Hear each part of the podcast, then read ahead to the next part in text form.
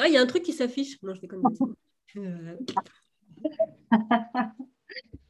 Salut Angélique, je suis trop contente de t'avoir aujourd'hui pour, euh, le podcast Divergent. On ne se connaît pas encore bien, mais donc euh, du coup, c'est ça qui est fun.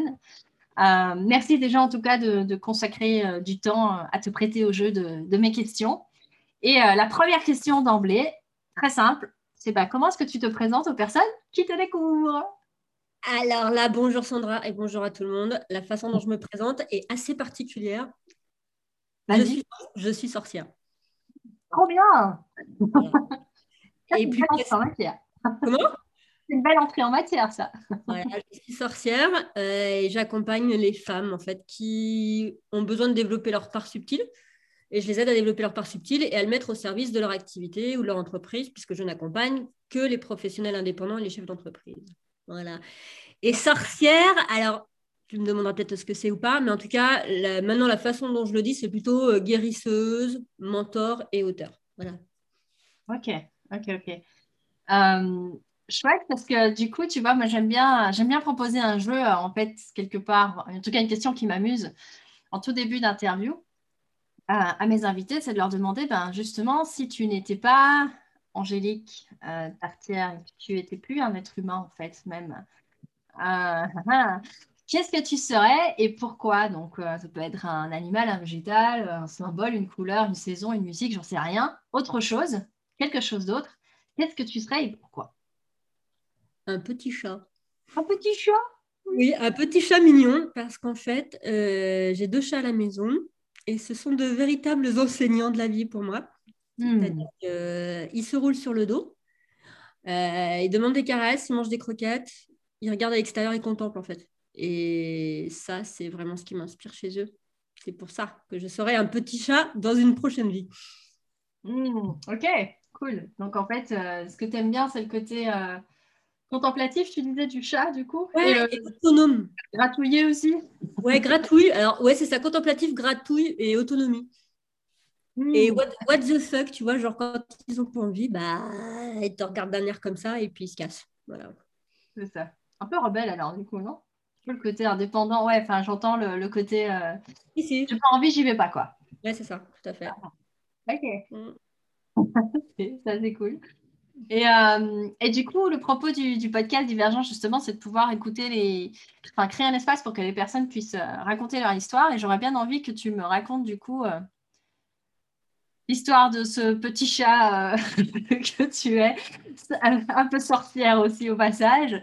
Et tu commences ton histoire où tu veux tu en dis ce que tu veux et tu la termines où tu veux.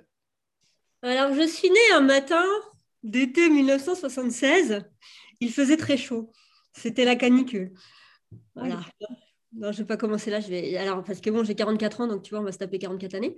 Le truc, c'est euh, mon histoire à moi, là où je, mets plus le curseur, c'est euh, justement, on parlait avant, avant d'enregistrer, on parlait de, maladies, de cancers, de choses comme ça. Et mon histoire tourne beaucoup autour des cancers, mais pas moi, pas les miens, mais mhm. ceux autour de mes proches. Voilà, J'ai eu euh, plusieurs proches qui ont connu des cancers. Donc, il y a eu, en premier, il y a eu mon neveu, à l'âge de 13 ans, qui a eu une leucémie.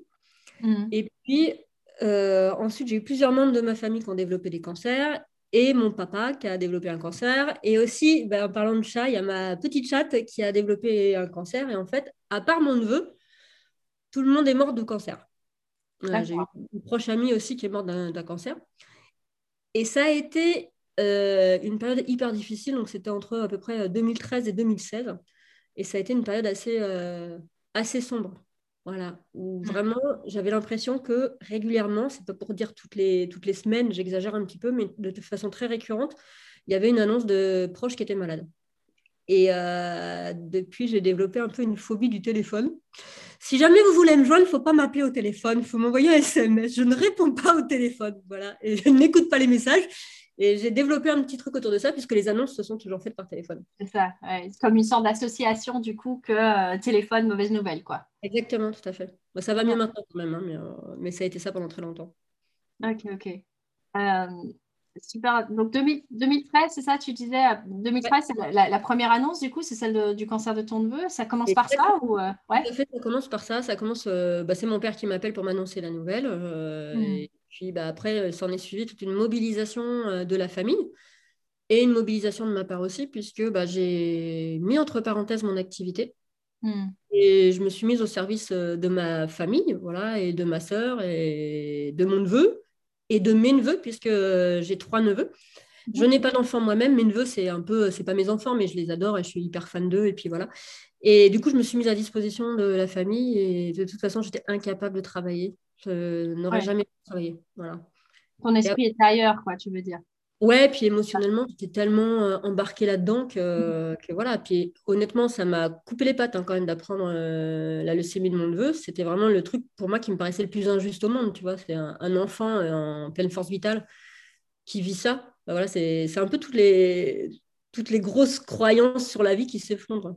Voilà. Mmh. Même si moi-même, j'avais traversé pas mal de trucs avant. Enfin, voilà, on pourrait faire deux podcasts, peut-être, on en refera une prochaine fois. Mais j'ai traversé pas mal de trucs. Et en fait, là, je, que ça arrive à mon neveu, un truc comme ça, ça m'a complètement déstabilisée. Et, euh, mm. et du coup, j'ai pas su faire autre chose que d'être au service et puis de, bah, d'être là, quoi, en fait. Voilà. Mm. Et du coup, du coup, tu reçois la nouvelle. Euh, donc, tu disais que c'est ton papa qui, qui t'appelle pour t'annoncer, euh, qui, t'annonce la nouvelle. Donc là, bah, la famille se mobilise autour bah, autour de, de, de, ton neveu et, euh, et, famille proche. Hein, donc, tu disais ta sœur et, compagnie. Et c'est frère et sœur, du coup, c'est ça? C'est ma sœur et lui, il a, il a deux frères. Enfin, voilà, j'ai trois neveux. Oui, trois neveux, mais c'est la même, euh, ouais, c'est la même pratique. Quoi.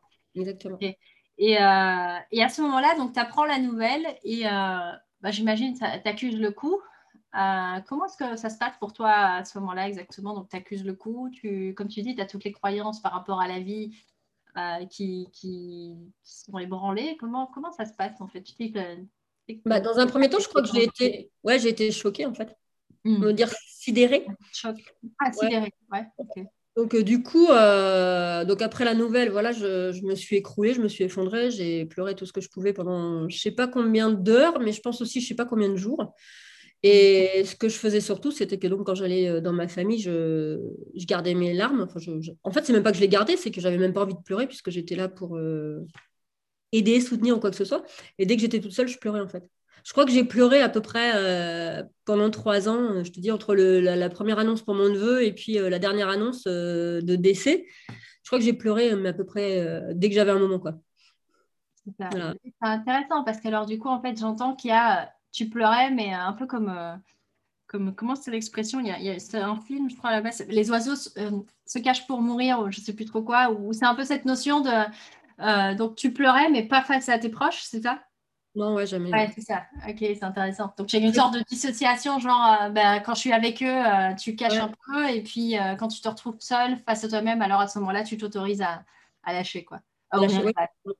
Oui, tout à fait, parce que c'est vrai que c'était une ambiance qui était quand même déjà assez lourde aussi. Alors, je pense que j'ai pleuré quand même de temps en temps devant ma famille, tu vois, c'est pas non plus euh, un alien.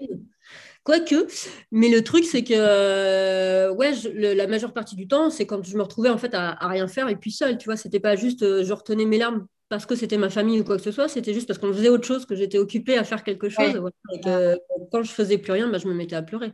Mais c'était aussi une façon de, bah, de, oui, de lâcher, de d'évacuer trop plein à chaque fois. Quoi. voilà. Parce que moi, pleurer, pour moi, c'est pas juste lié à, eh ben, pleurer sur soi ou à sur son sort, c'est vraiment évacuer. C'est ça, libérer quoi, la, tension, euh, enfin l'émotion qui te traverse à ce moment-là. Ok. Et, euh, et, et, du coup, je, je, me pose la question de savoir, ok, à ce moment-là, quand tu dis que tu t'es mis au service justement de tes proches et tout ça, tu, l'as fait à travers ta casquette euh, de, de, casquette, non, à travers ton chapeau de sorcière, j'ai envie de dire. Ouais, c'est fait avec une autre, euh, ou c'était, enfin, tu vois, c'est quoi le lien entre ce que tu fais aujourd'hui et, ça? À l'époque, à l'époque, j'étais coach en fait. Ah ouais. Coach traditionnel, on va dire coach euh, développement d'activité et de visibilité. Uh-huh. J'avais quand même en effet une posture coach qui me permettait moi aussi de pas être trop en souffrance, mais tu vois, d'avoir des outils pour, euh, bah, pour faire face chaque jour. Enfin, voilà, il y avait un truc comme ça. Et puis, bah, le métier de sorcière, en fait, il, il est arrivé euh, à la fin de tout ce cycle-là. Quand mon père est juste avant, pardon, juste avant que mon père décède, quelques mois avant que mon père décède, j'ai eu, j'ai reçu tout un ensemble d'applications extrasensorielles, euh, voilà, et ça m'est arrivé quasi du jour au lendemain. Et en fait, c'est à partir de là où j'ai utilisé mon métier de sorcière ou mon aptitude de sorcière au service de ma famille, mais encore que par rapport à tout ce qui était la traversée des, cancers et à l'hôpital ou quoi que ce soit, je n'ai pas du tout utilisé. C'est surtout à la mort de mon père, en fait, où euh, j'ai mis en place euh, certaines choses. J'ai fait des rituels pour mon père, euh, j'ai accompagné son, corps. alors, je ne sais pas où t'en es, toi, dans tes croyances, ce que tu crois, ce en quoi tu crois ou quoi que ce soit. Je ne sais pas ce en quoi vous croyez tous. Mais j'ai accompagné mon père et son corps après qu'il soit mort, en fait. voilà, pour vraiment veiller sur son corps et puis ensuite faire qu'il puisse partir tranquillement là où il pouvait partir. Ok, cool.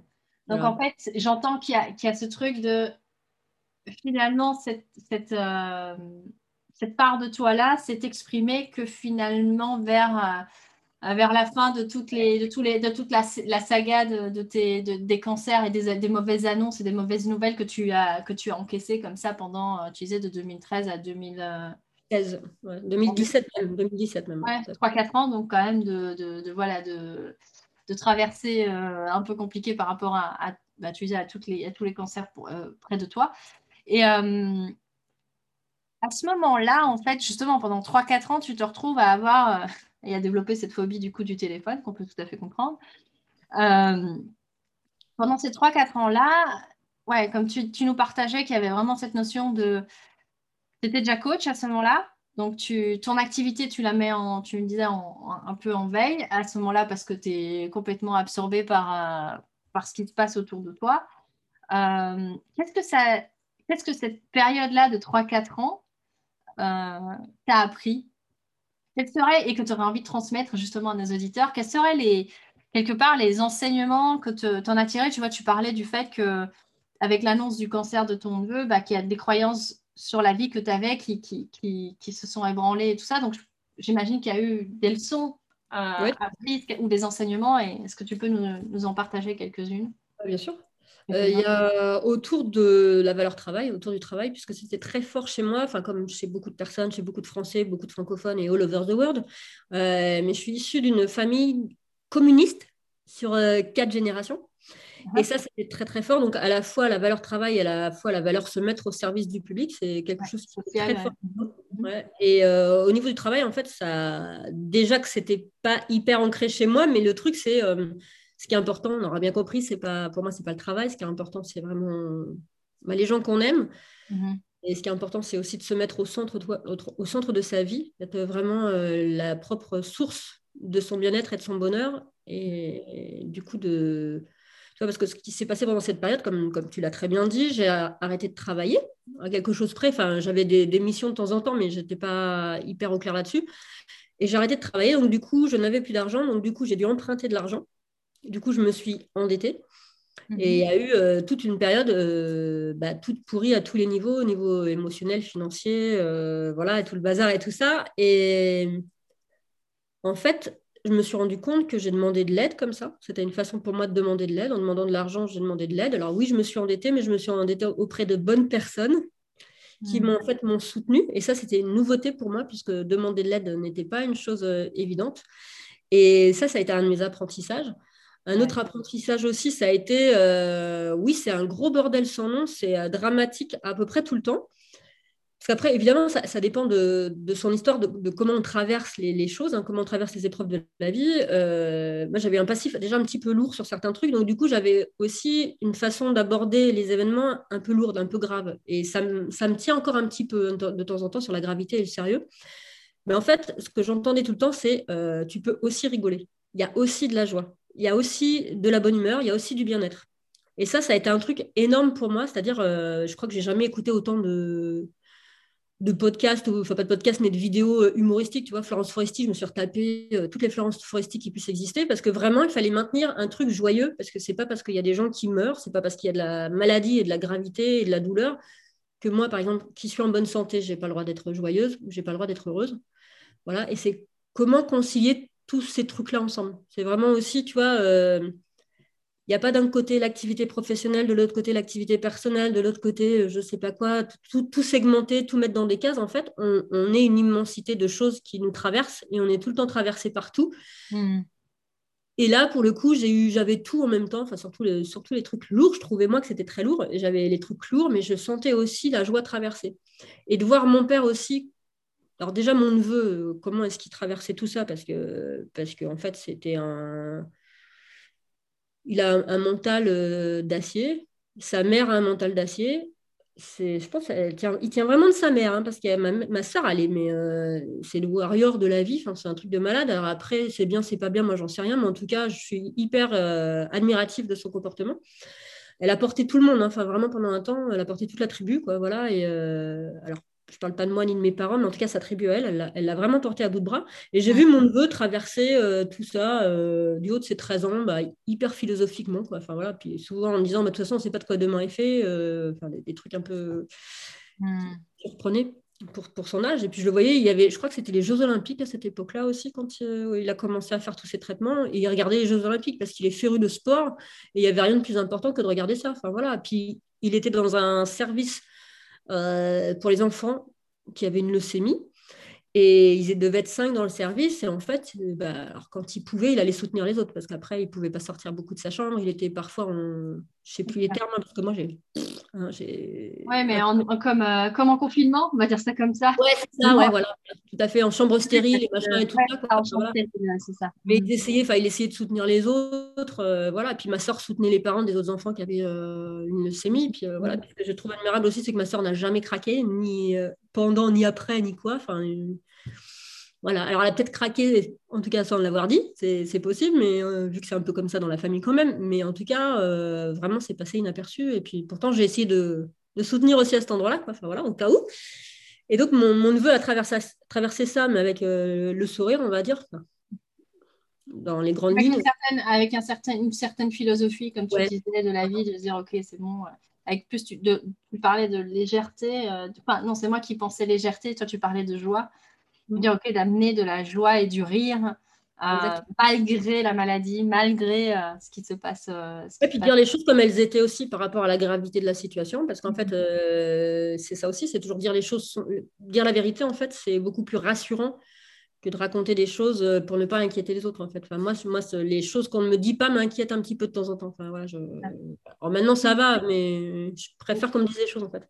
C'est ça. Un côté authentique et honnête et dire OK, sans, sans, y aller par quatre chemins et, et, dire ce qui est. quoi. Hmm. C'est de voir aussi comme mon, père traversait. Donc, euh, ils n'ont pas déclaré tout à fait en même temps. Je crois qu'il y a eu euh, un an. Ça a d'abord été mon neveu et après mon père, je crois. Puis après, euh, la meilleure amie de ma sœur qui était une proche amie à moi aussi.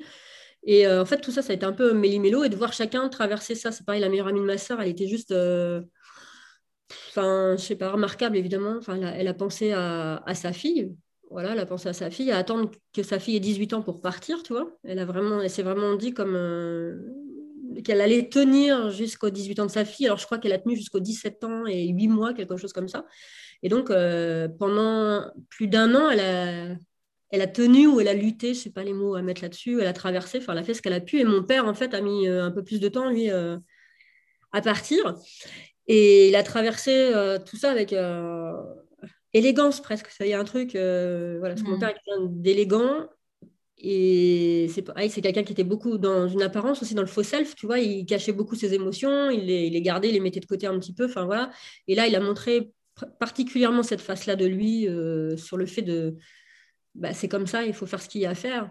Et ce que je me souviens, c'est, ça c'est un des moments les plus terribles pour moi quand même, c'est que le premier jour où il allait faire pas une radiothérapie ni une chimiothérapie, mais il allait tester un nouveau produit chimique. Traitement ou quoi? Mhm. traitement, merci. Le premier jour, en fait, c'est le premier jour aussi où il y a eu les inondations en France en 2016. Et on s'est retrouvé avec un mètre d'eau dans la maison. Et le matin, donc j'étais retournée habiter chez mes parents pour être auprès d'eux. Hein. J'habitais Paris, j'ai quitté Paris, euh, on va faire courte, et je suis retournée habiter chez mes parents pour soutenir. Et donc j'étais là, et en fait, l'eau montait, l'eau montait, l'eau montait. mon père attendait son taxi pour aller faire ce traitement à l'hôpital euh, à 40 minutes de là. Et euh, je voyais tout monter, et les meubles qui commençaient à être submergés, les voitures, machin et tout ça. Et je voyais mon père qui ne réagissait pas, alors que mon père a toujours été un super-héros. Il était capable de porter des trucs hyper lourds, et puis, et puis c'était toujours lui qui avait qui était à la source de tout, qui était la ressource de tout, qui prenait le mhm. lead de tout, en fait, voilà. Et là, j'ai vu les trucs monter, et j'ai vu mon père euh, impuissant. Et je me suis sentie impuissante, mais vraiment, je me suis sentie pire qu'une enfant. Je ne sais même pas dire, c'était vraiment euh, la fin de tout. Si mon père fait rien, c'est qu'on ne peut rien faire. Et je lui dis, papa, justement, qu'est-ce que, qu'est-ce que je fais? Il m'a dit, bah, fais rien, laisse, laisse, laisse faire. Je l'ai écouté pendant dix minutes. Et heureusement, son taxi est venu le chercher au bout du chemin, du chemin qui était inondé. Enfin, c'était euh, voilà, c'était dingue. Et il est parti. Et là, je me suis dit, il a tort. Voilà, je vais pas laisser faire. Et je vais tout faire pour sauver tout ce que je peux sauver. Donc, j'ai porté les meubles, j'ai mis des, pas des briques, des parpaings sous les meubles, j'ai porté tout ce que je pouvais à l'étage, j'ai sorti les voitures de la flotte, enfin voilà, et je me suis retrouvée à porter des charges de malades, enfin voilà, pour essayer de sauver un maximum de trucs, tu vois. Et c'est là la leçon pour moi aussi, c'est d'avoir pris euh, le lead, enfin, ou la, ouais. exactement mon pouvoir, de retrouver ma puissance et mon pouvoir par rapport à ça. Et ça, je suis très reconnaissante par rapport à mon père vraiment, euh, bah, ça a été très fort. On a eu plusieurs épisodes comme ça où j'ai pu retrouver mon pouvoir par rapport à mon père, puisque mon père était ce super-héros. Et en fait, euh, on s'est pas mal engueulé quand même pendant cette période-là, parce que tout un tas de réseaux de choses pas réglées de l'enfance, machin, tout ça, blabla et tout. Et on s'est engueulé comme c'est pas permis, mais en fait, je me suis permis de l'engueuler alors qu'il avait un cancer au stade pas, très bon. Et en fait, ça m'a fait du bien de, de pouvoir bah, ressentir que j'étais puissante en fait. voilà, je faisais pas ça pour amoindrir mon père, je faisais ça pour récupérer ma puissance. Quoi. Euh, il y a plein de choses comme ça qui sont passées. Mm. donc moi j'entends qu'il y, a, donc, il y a eu plusieurs enseignements pour toi donc, dans ce que tu dis à travers, à travers toutes ces étapes-là et à travers euh, bah, que ce soit le parcours de ton neveu ou que ce soit le parcours de ton papa, c'était euh, la valeur travail qui a bougé. Oui le côté, euh, le côté bon, ok, euh, on, est, on travaille, on fait à fond et on se définit par euh, le service aux autres et cette notion un peu de contribution à l'autre ou dévouement à l'autre, j'entends qu'il. Alors, même si c'était. À l'intérieur de moi, c'était pas aussi clair que ça, tu vois. Enfin, j'avais, j'avais vraiment deux, de vies, hein, comme beaucoup de personnes, c'est-à-dire la vie externe, où là, j'étais vraiment dans le service et machin et tout ça. Mais ma vie intérieure, elle n'est pas du tout là-dedans. Hein. Bah, moi, j'étais vraiment quelqu'un. Bah, déjà, je suis quelqu'un de très intérieur. Je suis beaucoup dans l'introspection. Enfin voilà. Et mon, monde à moi, quand j'étais toute seule, c'était ça. Enfin voilà. Et du coup, ça m'a permis surtout de me révéler plus qu'autre chose. Ça a permis de mettre au grand jour tout ce qui, moi, euh, se jouait à l'intérieur. C'est ça. Ok, excellent. Et puis alors après, il y avait le deuxième truc qui, m'a marqué dans tes enseignements, c'est que même si la situation autour de toi est grave, tu t'es autorisé à la légèreté et à pouvoir rire à, quelque part te faire du bien aussi. C'est que, tu vas prendre soin aussi euh, de, toi. Toi, tu étais en bonne santé et donc du coup, bah, tu as honoré quelque part euh, ce, fait-là en écoutant du Foresti. Euh, enfin, voilà, en, mon, père, racontait des blagues. Hein. Mon père racontait des blagues aussi, tu vois. Enfin, ça, voilà, en marrant, donc il racontait des blagues. Donc il y avait aussi l'autorisation de se marier de sa part. Enfin, il y avait un truc, mais c'était ah. très donc, il y, a ça, il y a le, rire, enfin la légèreté, j'entends qu'il y, avait ça. Et euh, le côté. Euh, et, tu, et, tu et tu donnes, le, je trouve, euh, super bien l'exemple avec le fait de. Permission de, de, tout se dire et, d'être, de dire ce qui est et de. Tu dis quand tu t'es enculé avec ton père, mais en même temps, c'est justement de pouvoir être justement enfin, vrai euh, de, vous autoriser les uns les autres à être vrais euh, par rapport à, ce qui se passe et ce qui s'est passé, ou de pouvoir euh, être vraiment dans votre authenticité chacun et de pouvoir, enfin j'entends en tout cas ces, choses-là dans, les enseignements que tu, que tu nous, que tu nous partages. Est-ce que, est que je fais des raccourcis et des trucs qui sont... ça va. C'est parfait. C'est comme ça que je, c'est comme ça que je le, voilà, que je le, que je l'ai, je l'ai capté. Et, et du coup, donc là, ici, vraiment, c'est une période, euh, comme tu disais, sur, sur 4 ans, il, se passe ça. Et puis, c'est qu'après, vers la fin de ces 4 ans, que du coup, tu, tu, euh, tu, tu, te mutes, on va dire ça comme ça, euh, que tu te mutes en sorcière et que tu assumes, que assumes cette part-là de toi. Et, puis aussi qu'il y a vraiment du jour au lendemain cette, ces capacités-là qui, qui, qui, qui, te viennent. Et du coup, j'aimerais bien savoir, avec aujourd'hui, avec ce que tu fais, et cette transmutation qui, qui, qui, est, qui est, opérée, mais qu'est-ce qui t'anime de faire ce que tu fais aujourd'hui? C'est quoi ton. C'est un peu la Simon c'est quoi ton pourquoi? Hum, Alors, je voudrais juste boucler sur un truc, tu vois, j'en ai fait les aptitudes qui se sont mises, euh, qui se sont éveillées à ce moment-là, et c'est aussi à ce moment-là que j'ai rencontré ma compagne. Et mhm. en fait, ça a été, et c'est aussi à ce moment-là à peu près que mon père est mort. Et du coup, ça, ça a été un grand déclencheur pour tout. Et en effet, pour la suite, c'est-à-dire que hum, moi, ce qui me, ce qui me drive aujourd'hui, c'est de dire aux gens et à mes clientes, particulièrement des femmes, puisque enfin, j'accompagne particulièrement des femmes, c'est autour de la vie est courte. Hmm. Elle est très très courte, même quand on peut vivre toute sa vie. En fait, enfin, quand je dis toute sa vie, c'est-à-dire de 0 à 80 et passé ou 120, enfin voilà, c'est quand même qu'une parenthèse assez rapide. Et, ce que ça remet au centre de la vie pour moi, c'est le quotidien et c'est ce qui se passe dans le quotidien. C'est-à-dire, mmh. est-ce que je suis bien dans mon quotidien? Qu'est-ce que, je, veux prioriser dans mon quotidien? Parce que pour moi, le quotidien, c'est euh, le moment présent. C'est vraiment l'endroit où je suis, l'endroit où je vis, et c'est l'endroit où, bah, j'ai à être, en fait. Et qu'à partir de cet endroit-là, après, on peut faire, et pour le coup, j'ai vraiment cette chose-là très très forte chez moi. Et c'est aussi, euh, mesdames, gagner de l'argent. C'est un sujet de fond dans ma vie, dans mon approche. comme je t'ai dit, je m'étais endettée, tu vois, mais euh, l'argent a toujours été une drôle de, drôle de chose euh, dans ma vie. C'était un peu comme un ovni. Et depuis que je suis à mon compte, ça va faire un peu plus de 10 ans, enfin, ça va faire 10 ans, euh, c'était un vrai sujet de travail. Et tout ça, pour moi, c'est lié puisque c'est lié à l'autonomie. le décès de mon père aussi a été pour moi une grande source d'empuissancement. et puis de me dire, bah, maintenant, mon père est mort, j'ai plus personne qui va me sauver, j'ai plus personne qui va me sortir de la merde financière. Donc, il n'y a que moi qui vais pouvoir me sauver et il n'y a que moi qui vais pouvoir me sortir de la merde financière. Donc c'est ce qui s'est passé. Et une fois que je suis sortie de la merde financière, j'ai pu me rendre compte que, enfin même si je le savais déjà, j'ai pu en tout cas vivre euh, plus la prospérité que la précarité. Plus vivre euh, la prospérité que le manque, quoi. Enfin l'amour que le manque. C'est pareil, l'arrivée de ma, ma compagne dans ma vie et on va se marier au mois d'août, tu vois. Pour moi, c'est un truc, mais c'était juste improbable avant. J'en avais rien à foutre, moi, du mariage, tu vois. Et tout ça prend sens, en fait. Et là, j'ai l'impression d'être plus dans une spirale d'amour qu'avant, j'étais dans une spirale de manque. Voilà. Ah, même si le manque euh, est encore là euh, de façon récurrente, enfin voilà, ce qu'il y a, c'est que je suis quand même plus concentrée sur l'amour et le quotidien et vivre bien mon quotidien qu'autre chose. Quoi. Et c'est ce que je dis à mes clientes aussi, euh, même si ce n'est pas tout à fait là-dessus que je les accompagne, mais c'est de toute façon sous-jacent. Quoi.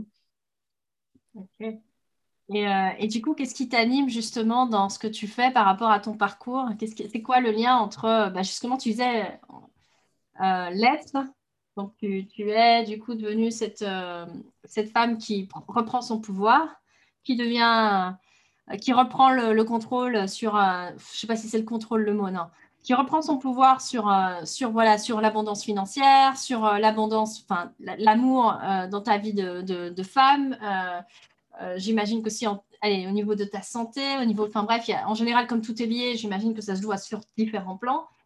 Euh, et du coup, dans ce que tu fais aujourd'hui, concrètement, comment tu, comment tu, tu accompagnes les personnes sur, euh, sur ce chemin-là de euh, et c'est quoi ton message? On va dire c'est comme ça. Là où je les accompagne c'est sur la guérison en fait concrètement on va dire les choses comme elles sont hein. c'est vraiment la guérison euh, intime la guérison émotionnelle ce qui se passe à toi. Par exemple en ce moment j'ai un programme qui s'appelle Spiritual Healer et la chose c'est de les aider à la fois à guérir donc leur âme leur corps leur cœur et aussi avoir des outils qu'elles pourront utiliser, elles, pour euh, se guérir toutes seules. Parce que moi, je pense que chacun se guérit tout seul. Moi, j'apporte des ressources et puis j'aide aussi par ma présence et mon énergie et ce que je peux faire dans l'invisible. J'aide pour ça. Et, mais je leur transmets aussi des outils qu'elles peuvent utiliser pour elles et qu'elles peuvent aussi utiliser pour leurs clients. Parce que l'idée, moi, derrière ça, c'est qu'au plus, euh, il y aura de femmes guéries. Alors, guéries, ça ne veut pas dire grand-chose parce que quelque part, pour moi, on est tous en bonne santé, tous bien. Mais voilà, il se passe des choses qui font qu'on croit que c'est autrement. Et du coup, j'essaie de leur ouvrir les yeux sur leur, leur, leur bien-être, sur le fait qu'elles sont à la bonne place, qu'elles sont les bonnes personnes, qu'elles qu'elles n'ont rien à améliorer, enfin, voilà, qu'elles sont parfaites comme elles sont, donc parfaitement imparfaites ou imparfaitement imparfaites. Voilà, c'est vraiment là où je les amène et c'est bah, d'apprendre à se guérir toute seule, en tout cas donc à, avoir conscience d'elles-mêmes, à se regarder elles-mêmes et à apporter la guérison à l'intérieur d'elles-mêmes. Et de mm. plus il y aura de femmes comme ça, plus il y aura d'hommes comme ça, et plus on sera euh, joyeux, euh, je sais pas, ou joyeux, en tout cas comme on est, quoi. Parce que l'idée derrière tout ça, c'est être euh, au plus proche de soi ou être soi. soi et, donc j'entends qu'il y a aussi un, effet, euh, tu me corriges, hein, mais je, perçois le côté aussi de... Il y a transmission et du coup une sorte d'effet papillon derrière parce que j'imagine que les personnes, les femmes que tu accompagnes qui justement du coup reprennent leur pouvoir, reprennent leur capacité d'auto-guérison et qui du coup peuvent, puisque tu leur donnes aussi des outils, peuvent aussi le faire avec leurs propres clients et clientes bah, du coup, se retrouvent à, retransmettre la même chose. Et donc, du coup, bah, il y a de plus en plus de personnes, on va bien mettre entre guillemets, qui, qui se guérissent et qui, du coup, permettent d'être plus dans la joie, dans leur, dans leur authenticité, dans leur, dans leur soi. Euh, tu me demandais mon fil conducteur. Moi, en fait, c'est ça, c'est l'effet papillon, toi, c'est exactement ça. Euh, ah, euh, c'est vraiment, en fait, je te remercie de le dire parce que, enfin, depuis que je travaille, en fait, même en tant que salarié avant, j'ai toujours travaillé dans des services publics ou semi-public, mais sur des thématiques. Par exemple, j'ai travaillé pendant quatre ans dans une, une institution qui travaille sur l'égalité des chances entre les hommes et les femmes, la lutte contre les discriminations et toutes ces questions-là. Et en fait, moi, j'ai toujours eu, cet effet-là. C'est-à-dire que si moi, je peux aider quelqu'un, quelqu'un va aider quelqu'un, qui va aider quelqu'un. Mais j'essaye d'aider les personnes qui ont, entre guillemets, le plus d'impact sur le plus de monde possible. C'est pour ça que j'accompagne les coachs, les conférenciers, les auteurs, parce que leur, euh, mission est quand même de parler à plus de monde plutôt qu'à une personne à la fois, comme peut faire un boulanger ou quoi que ce soit. Tu vois enfin, voilà, c'est pour ça aussi. Hein. Même si les boulangers, pour moi, c'est les meilleurs guérisseurs du monde aussi, comme, comme les, les tenants de bars, les gérants de bars. Rendez-nous les bars, s'il vous plaît. J'adore les bars, je passe ma vie dans les bars. Mais vraiment, pour moi, c'est aussi des personnes qui ont des missions euh, super importantes au quotidien. C'est vrai que mes clients, bah, voilà, ils ont une portée, euh, ils ont décidé de parler à plus de monde. Donc, c'est pour ça que je travaille avec ces personnes-là aussi. C'est ça. tu, tu, as choisi aussi, en fait, quelque part, euh, ce que tu fais. Tu t'adresses à des personnes qui vont permettre de pouvoir, et, allez, j'ai envie de dire, étendre l'impact euh, ou faire un, euh, comment on appelle euh, Plus un côté, l'impact c'est un peu trop rude, mais je vois un peu le côté euh, diffusion, onde de. rayonnement, rayonnement. rayonnement, voilà, c'est ça, un truc comme ça. de, de, rayonnement, du coup, c'est super intéressant aussi. Et, et tu vois, pour moi, le, le propos du podcast, c'est la divergence et la résilience, comme je disais. Et, et la divergence, c'est la capacité à avoir d'autres possibles. Mm. Et du coup, j'aimerais bien savoir, bah, toi, justement, face à l'adversité, quand tu, tu, n'as déjà partagé que quand tu te retrouves à avoir euh, toutes ces nouvelles-là, la première phase pour toi, c'est de la sidération, j'entends. Il y, a vraiment une première sorte de... Tu accuses le coup, euh, le choc, et donc, du coup, ça te fige. Est-ce que, enfin, si on fait euh, deux secondes, un pas de côté, est-ce que tu, vois un petit peu comment tu fonctionnes justement dans ces cas-là? Après la sidération, il se passe quoi? Parce que pour moi, entre résilience et divergence, il y a comme un, il y a un step entre les deux qui se passe. Avant d'arriver à voir le champ des possibles, il y a tout un truc qui se passe avant et comment ça se passe pour toi, justement? Alors après la sidération, j'appelle une personne euh, qui m'est ah. chère, une personne ressource, et, qui me connaît et qui sait comment je fonctionne et qui va m'aider à, à m'extraire aussi de la sidération euh, pour venir à un endroit qui est beaucoup plus calme. Et en fait, assez rapidement, je retrouve mes esprits. Et vraiment, ouais, j'appelle d'abord, enfin, j'appelle une personne, ça c'est sûr. Une personne qui m'est chère, voilà. Et si elle n'est pas disponible, j'appelle une autre personne qui m'est chère. J'ai à peu près euh, quatre personnes auprès de qui je peux euh, aller pour ça. Et en fait, je les appelle elles, quoi je les appelais parce que pour le moment, il n'y a plus besoin. Maintenant, je les appelle pour des choses chouettes. Hein, voilà. Euh, c'est cool. En fait, c'est ça. C'est donc il y a l'accélération et puis en fait, tu vas euh, chercher le. On appelle ça les tuteurs de résilience. Pour moi, j'appelle ça comme ça. C'est tu vas aller chercher les personnes ressources. Tu, tu utilises ce mot-là, ça me parle tout à fait. C'est d'aller chercher justement, c'est qui tes tuteurs de résilience. C'est-à-dire, ils vont pas le faire le chemin à ta place, mais ils sont juste là pour, OK, quand tu as, as, besoin un petit peu d'adosser la, la, petite plante, elle, a un petit coup de mou, elle, va aller chercher le tuteur qui va lui permettre de, pouvoir rester encore euh, debout et continuer à croire que c'est possible de continuer à, grandir. Du coup, j'entends qu'il y, a sidération, recherche de soutien ou tuteur de résilience. Je les appelle tous en fait. Hein. Je me rends compte que je les appelle tous. J'en appelle pas qu'un, j'appelle ah, tout le monde. tu te crées euh, Mm. Tu peux créer un environnement justement euh, soutenant quelque part qui te permet de pouvoir faire face derrière à l'adversité. Et après, qu'est-ce qui se passe donc quand voilà, tu les as appelés, tes 4-5 personnes ressources, euh, et, derrière, tu fais quoi? Bah Après, j'appelle papa, maman, je leur dis bon, bah j'arrive. Mm-hmm. Voilà, et j'arrive, je prends le premier train ou le premier machin, parce que enfin, j'ai habité souvent à, distance de chez eux, euh, et, en fait, tout de suite, je me rends sur place. Ok. En moins de 24 heures, tout ça. Hein. Enfin, voilà. après, tu passes à l'action, en fait. Euh, une fois que tu as accusé le coup, que tu t'es rechargé en énergie, ok, on va pouvoir le faire ensemble, etc. J'ai ce qu'il faut pour euh, baliser. Euh, alors là, après, tu passes, tu passes à l'action et tu te mets au service. Ça, c'est la dernière étape, du coup. Ah, je sais pas. En fait, je vais là-bas pour être en soutien. Et après, je me mets en mode action. Par exemple, c'est à ce moment-là où je découvre les choses qu'il y a à faire. Et donc là, j'essaye de faire les choses qu'il y a à faire. Au début, j'y arrivais bien, au début du commencement des, merdes, là. Et après, j'y arrivais plus bien. Fallait plus, tu vois, à la fin, fallait plus me parler de choses à faire. j'en avais ma dose. Je ne pouvais plus faire des choses. C'était insupportable. et du coup, j'ai arrêté de faire des choses, mais par contre, j'ai toujours été présente. Et tu vois, je, n'étais plus moteur des choses, mais par contre, on pouvait me dire, tu fais ça, euh, il fallait me donner la, chose la plus, euh, la moins réfléchie, là où il fallait moins réfléchir et où il fallait mettre plus le corps, genre les muscles et tout, je faisais. Ben, voilà, j'étais un peu une bête de somme. C'est intéressant parce que du coup, euh, c'est cool parce que du coup, ce que tu, ce que tu partages là, c'est que tu as eu un mode de fonctionnement en début, donc dans mm. stratégie de résilience, tu as eu un mode de fonctionnement où du coup tu passais à l'action et puis euh, ok tac tac tac euh, c'était un peu la to-do list et qu'après euh, bah, trois ou quatre ans du coup de coup sur coup etc c'était ok la to-do list je peux plus l'avoir mais par contre si tu peux m'engager physiquement pour que je n'ai surtout pas à faire appel à mon mental eh ben c'est parfait du coup je veux bien je veux bien en être c'est ça? Exactement parce que ma sœur a pris le relais par rapport à la to-do list aussi. Euh, une fois que son fils a été guéri, puisque donc on a appris la guérison de son fils, euh, je ne sais plus si c'est le jour, euh, quelques jours avant que mon père meure ou quelque chose comme ça, toi. Enfin, je ne sais plus. Et donc du coup, elle a pris le relais sur la to-do list, sachant que mon père avait hyper bien préparé son départ. Mhm. Il avait préparé tout ce qu'il fallait pour son départ.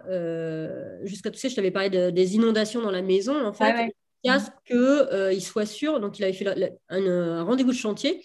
À ce rendez-vous de chantier, là, il a su qu'il n'y avait plus que quelques semaines euh, de travaux, mais c'était des finitions.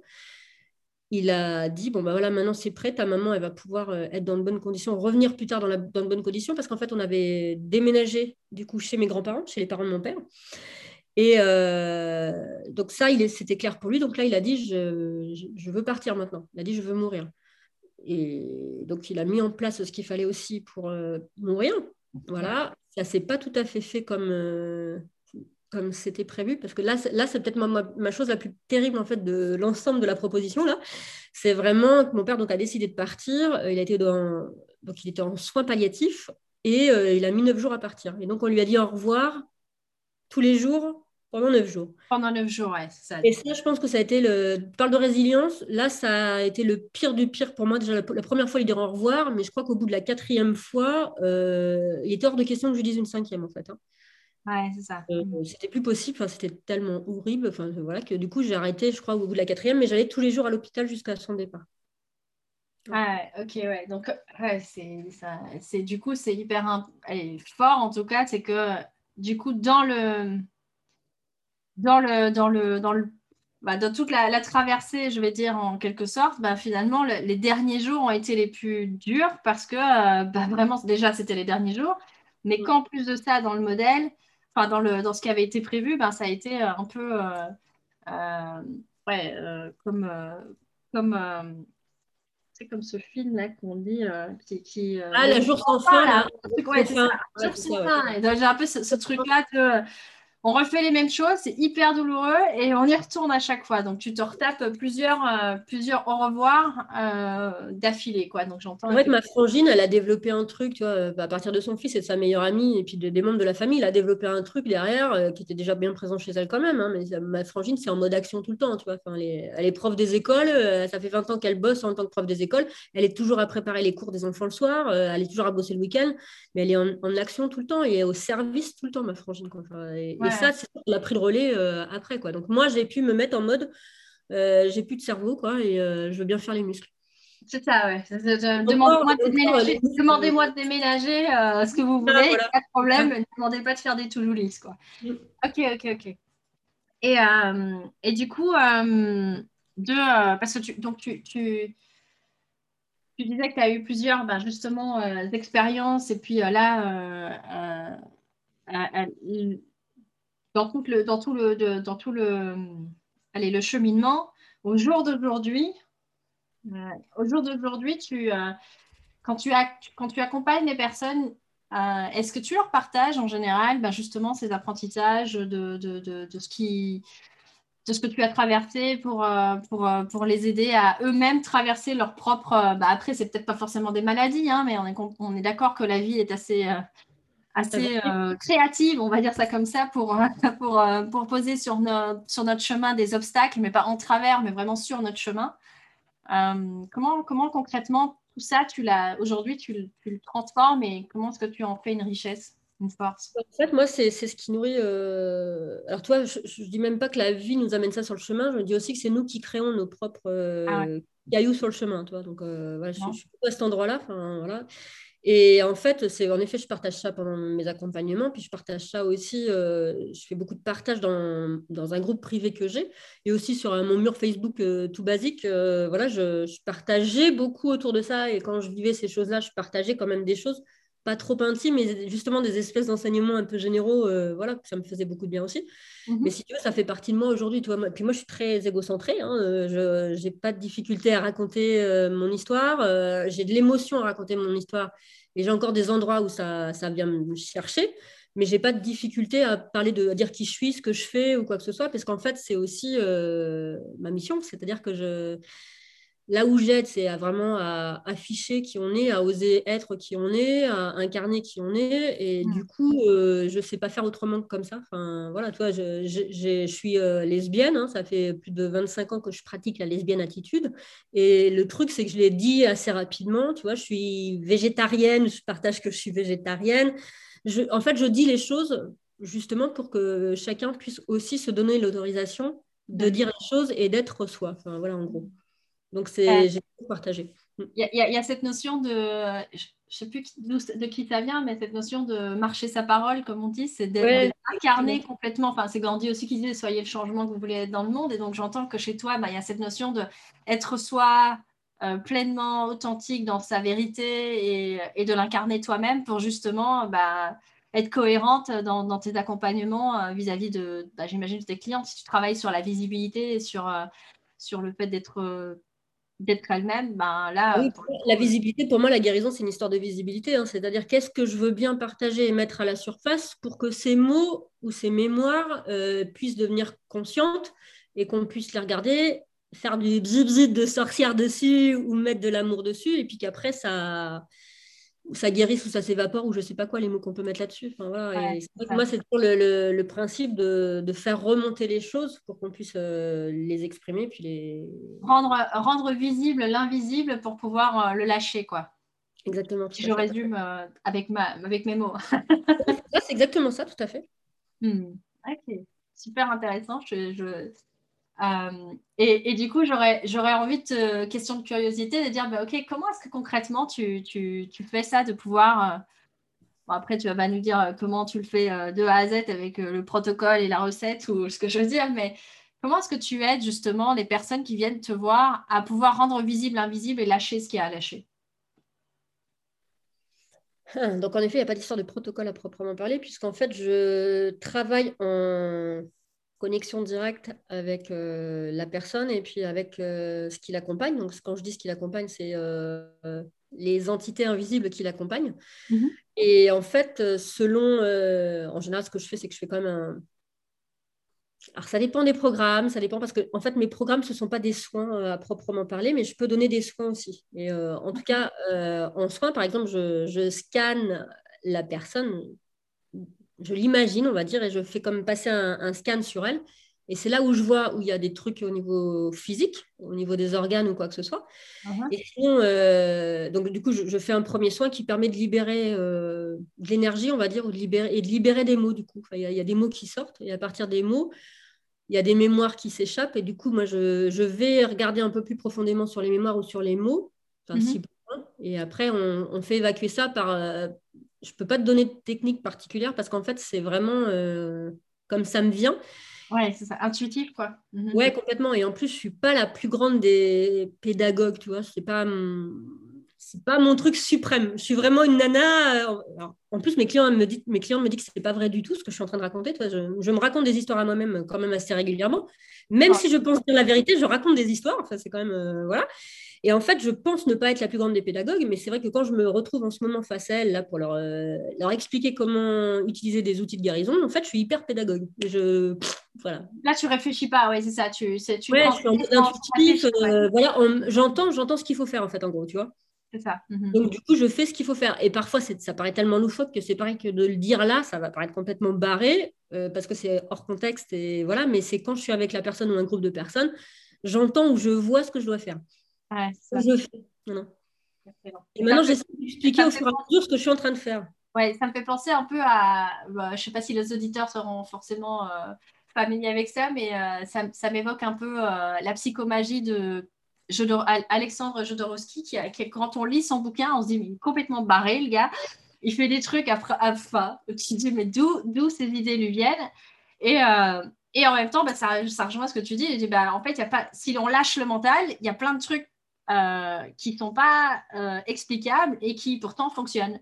Donc, du coup, à un moment donné, c'est de lâcher et de dire, OK, ben, c'est ça qui me vient et de l'assumer pleinement et de l'expérimenter et puis après de s'en faire sans faire une idée. Donc, de rester, garder l'esprit, c'est le propos aussi du, podcast, c'est de, pouvoir ouvrir le champ des possibles et de, bah, de parler de ces choses-là et de pouvoir dire, ben oui, il y, a des, y a des trucs parfois qui arrivent, on a, il n'y a pas de... La logique dirait, c'est n'importe quoi, tu délires ma pauvre fille, et puis, euh, et puis la réalité, elle est quand même là, et, euh, et tu tentes des choses, et tu explores, et tu vois qu'il y a des choses qui fonctionnent, il y a des choses qui ne fonctionnent pas, la porte est fermée ou ouverte, ou peu importe. Mais donc, je trouve ça super intéressant que tu nous partages justement. C'est toujours au service, tu vois. Enfin, pour moi, c'est toujours au service aussi de quelque chose qui, qui, fait sens, hein, parce que je, en fait, je fais pas de démonstration, tu vois. Euh, souvent, on me demande des trucs, c'est genre en mode démonstration et machin. ça. m'est arrivé de le faire parce que le contexte était sympa, parce que les, les gens étaient sympas. Ça m'est arrivé, mais c'est rare. Je suis pas du tout en mode démonstration. Moi, je veux que ça ait du sens, parce que si ça n'a pas de sens, euh, franchement, faut, je veux pas perdre mon temps à faire des trucs, tu vois. J'ai un truc autour du temps est précieux qui est tellement fort que je ne veux pas perdre du temps à faire de la démonstration si c'est juste pour animer la galerie ou quoi que ce soit, ça, ça m'intéresse. Voilà, voilà, voilà. C'est pas le... présentation, mais c'est de vraiment être au service et que ce soit ben, au service de la guérison de la personne qui, est face à toi, en fait. C'est ça. Exactement, parce que vraiment, pour moi, ce qui compte, hein, c'est pas d'être barré dans les étoiles et c'est pas d'avoir euh, des aptitudes extrasensorielles, c'est vraiment de vivre, en fait. Hein. La, chose la plus importante pour moi, c'est bah, vivre, en fait. C'est juste respirer c'est me mm. dire, euh, j'en ai de la chance d'avoir un jardin et de pouvoir aller dans le jardin dehors et puis d'aller couper des rosiers euh, aussi maladroitement que je le fais. Mais c'est vraiment, euh, voilà, je pense que j'en ai killé un ou deux quand même. Mais le truc, voilà, c'est, mais vraiment c'est ça. Et puis tu vois, c'est de voir aussi toutes mes tout ce que je fais de travers, toi, là, en ce moment, avec ma compagne, je te dis, on va se marier au mois d'août, je vois ce que je fais de travers, je m'entends parler de travers, je m'entends être de travers, et ça me, et ça me fait mal, ça me fait chier. Mais du coup, c'est aussi être avec ça au quotidien. Je cherche pas, euh, voilà, et, cherche pas à faire de la démonstration. Je cherche pas à être euh, différente. ça. différente de qui tu es. Et puis juste, euh, tu parlais vraiment. Enfin, j'ai un peu l'impression qu'il y a cette notion de finalement intégrer toutes les parts de toi. Donc, ok, tu n'es pas parfaite. Enfin, tu parlais, tu parlais que tu accompagnais les femmes à justement euh, tu as ce côté euh, parfaitement imparfait ou imparfaitement parfait. c'est ça, c'est d'accueillir euh, ce qui est, quoi, finalement, qui elles sont, telles qu'elles sont, quoi.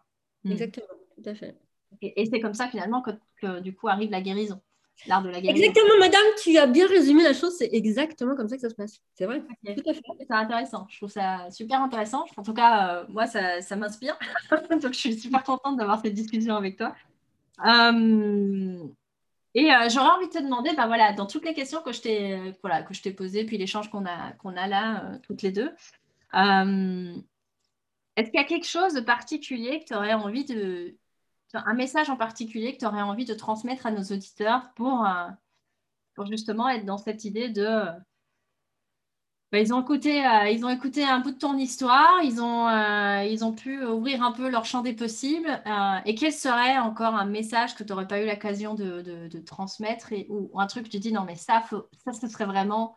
Bah, tu as parlé de la notion du temps qui est super important, tu as parlé du fait d'être soi, de sa vérité, de mettre de la joie même quand autour c'est grave.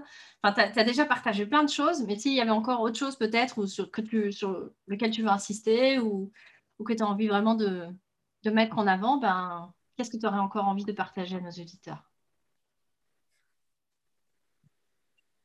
Mais en fait, je crois qu'on est créatrice et créateur de ce qui se passe, de ce qui est. Forcément, alors si on ne se met pas en créateur, créatrice, on peut au moins regarder ce qui se passe et ce qui est comme un miroir de ce qui est à l'intérieur de nous pour voir ce sur quoi on peut mettre de la lumière et voir aussi qu'on peut mettre de la lumière sur de l'ombre et que c'est super aussi, puisque l'ombre, ce n'est pas quelque chose de mal, c'est quelque chose d'enseignant. Euh, voilà, il y, a, beaucoup de puissance derrière l'ombre. Ces périodes-là, pour moi, sont des périodes de puissance aussi. Maintenant, j'ai envie de vivre des périodes d'empuissancement autres, c'est-à-dire ne pas passer par des drames pour me rendre compte que je suis créatrice de ma vie et que je peux faire des choses à partir de ça et à partir du bien-être aussi. Et je crois que c'est ça que j'ai envie passer, c'est qu'il n'y a pas besoin d'attendre d'être dans des situations dramatiques pour créer de belles choses, pour, euh, pour euh, prendre ses rênes en main et toutes les choses qu'on peut dire, prendre sa vie en main ou quoi que ce soit, prendre sa place, etc. etc. C'est vrai que ça aide énormément les périodes de drame. En tout cas, moi, ça m'a beaucoup aidé là-dessus. Il n'y a pas d'obligation à ça. Il n'y a pas mmh. d'obligation à créer du drame euh, aussi non plus, je pars hors cancer, hors machin et truc, la vie n'est pas si dramatique que ça. Voilà, c'est beaucoup, euh, c'est un peu beaucoup de, la fantasmagorie que de dire et de croire que la vie est dramatique, même en période de drame. C'est hyper intéressant cette notion de du coup en fait c'est euh, on peut aussi tirer des enseignements de la vie, pas forcément dans de la souffrance quoi. On peut aussi en tirer à, travers de la joie et de la légèreté et du rire et, tirer aussi des enseignements de, choses qui soient moins douloureuses en tout cas euh, et pas forcément se dire, OK, je tire des... Enfin, un peu, c'est marrant, tu parles de fantasmagorie, mais il y a un peu ce, truc de fantasme de je vais apprendre dans la dans l'adversité. en fait, euh, ça, ça, la résilience, souvent, on a un peu ce fantasme-là de dire Ah, je suis résilient parce que moi, moi j'en ai bavé et, euh, et, du coup, j'arrive à me relever et j'apprends à chaque fois. Non, mais en fait, il y a moyen aussi d'être résilient dans, dans le. Pas dans le chaos forcément, mais dans l'amour dans dans et dans l'abondance et dans la, dans, la, dans la vie on est, on est nombreux à avoir besoin de drames extérieurs pour nous ramener à nous, pour nous recentrer. Et on peut être centré sans avoir besoin d'un élément extérieur dramatique. On peut avoir besoin d'un élément extérieur euh, sympathique aussi. D'aller voir par exemple un thérapeute ou quoi que ce soit, enfin voilà, ça peut être un élément extérieur euh, sympa à ramener, mais en fait, toujours le jeu, c'est de se ramener à soi, c'est de se centrer. C'est à ça que ça sert tous les drames extérieurs et toutes les joies extérieures, c'est se ramener à soi. Et on peut être à soi en, passant plus de temps avec soi déjà, on peut se ramener à soi et, créer à partir de cet endroit-là, plutôt que de mettre un, espace-temps intermédiaire avec un drame ou attendre d'avoir un autre boulot ou d'attendre d'avoir un autre chéri ou une autre chérie pour faire ce qu'on a envie de faire. Voilà, ou attendre que son père soit mort pour se sentir euh, une nouvelle femme et euh, libérer tout un tas de trucs. C'est possible, je pense. Moi, je ne suis pas passée par là pendant plein d'années. Mais à partir d'aujourd'hui, enfin, ça fait quand même maintenant trois ans, je sais que je peux faire comme ça. Quoi. Voilà. Super. super intéressant. Euh, bah oui, donc il y a vraiment cette notion de on peut euh, s'empuissancer autrement que par le drame. Et, euh, et ça, c'est ton. Ouais, J'entends que c'est ça ton, ton, message, on va dire, qui résume finalement notre échange aujourd'hui. C'est cette notion de on peut reprendre son pouvoir sans forcément baver, quoi. c'est genre le mot de la fin. Le mot de la fin avec un petit chat. voilà, c'est ça. Les auditeurs ne le voient pas, mais donc il y a un chat. Évidemment, il y a toujours des chats à un moment donné qui passent. Ils ont l'art de venir euh, d'être plus curieux. Euh, écoute, Angélique, moi, pour moi, euh, j'ai vraiment apprécié cet échange. Je pense que nos auditeurs auront eu plein, plein, plein, plein de, voilà, de possibles, de possibles déclics ou de possibles voilà, questionnement euh, à travers ton, partage. Donc, je voulais te remercier déjà pour ça. Moi, j'ai pris beaucoup de plaisir, en tout cas, à échanger avec toi aujourd'hui. Euh, est-ce que tu as encore euh, quelque chose à, rajouter? J'ai envie de dire. je suis bien là, là, je suis bien. J'ai donné mon max là presque. Non, j'en ai encore plein sous le coude, mais je suis vraiment bien là, c'est bon. comme tu as dit, on va se faire un deuxième podcast. Hein, Très cool. Mais écoute, merci beaucoup en tout cas pour ce temps-là. Et puis, et puis bah, du coup, je te dis à, à, très bientôt sur un, sur un prochain podcast. À bientôt. Salut. Ciao, ciao.